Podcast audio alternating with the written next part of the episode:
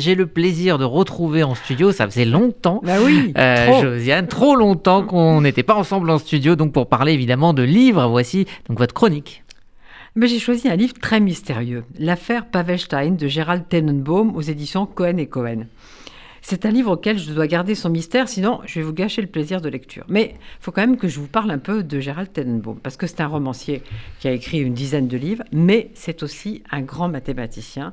Et c'est vraiment important d'avoir ça à l'esprit quand on le lit, parce que ça fait faire attention aux nombres, aux symboles qui se cachent dans le récit. Alors c'est quoi cette affaire Pavelstein? L'histoire est racontée par Paula Goldman à la première personne. Alors c'était assez culotté de la part de Tenenbaum d'écrire à la première personne du féminin et il s'en tire pas mal je trouve.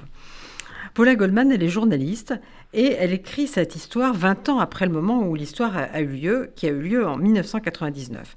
Elle doit, en 1999, elle doit faire un papier sur Pavelstein. Alors, qui c'est ce type-là? Depuis presque une décennie, Pavelstein, écrivain, cinéaste, homme de théâtre et de communication, était devenu le monsieur mémoire du monde médiatique et la bonne mauvaise conscience du monde occidental tout entier. Au titre de l'indicible et de l'impensable, ses films sur l'absence, le vide, le creux et le manque faisaient couler beaucoup d'encre, autant d'encre que de salive.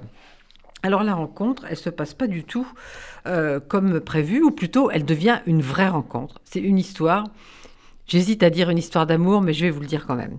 Alors, euh, Pavelstein, euh, finalement, il envoie un, billet d'avion pour le Tibet à Paula, parce qu'il est parti faire une sorte de retraite dans un monastère. Là, tout se complique, mais je vous laisse ça en suspens. Et pourquoi elle raconte tout ça 20 ans après cette histoire?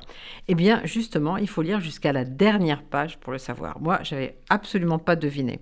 En fait, comme dans le précédent roman que j'ai beaucoup aimé aussi de Gérald Tenenbaum en 2019, Reflet des jours mauves, c'était aux éditions Héloïse d'Ormesson cette fois, il est question de disparition, de mémoire et de transmission. J'insiste sur la transmission. C'est un livre assez bref, 150 pages, mais je vous recommande de lire lentement, pas seulement à cause des mathématiques, mais quand même. Et cette affaire Pavelstein, il faut vraiment bien comprendre ce qui a eu lieu. Donc, euh, je vous rappelle l'éditeur, c'est Cohen et Cohen. Allez-y, mais d'abord, bonne fête.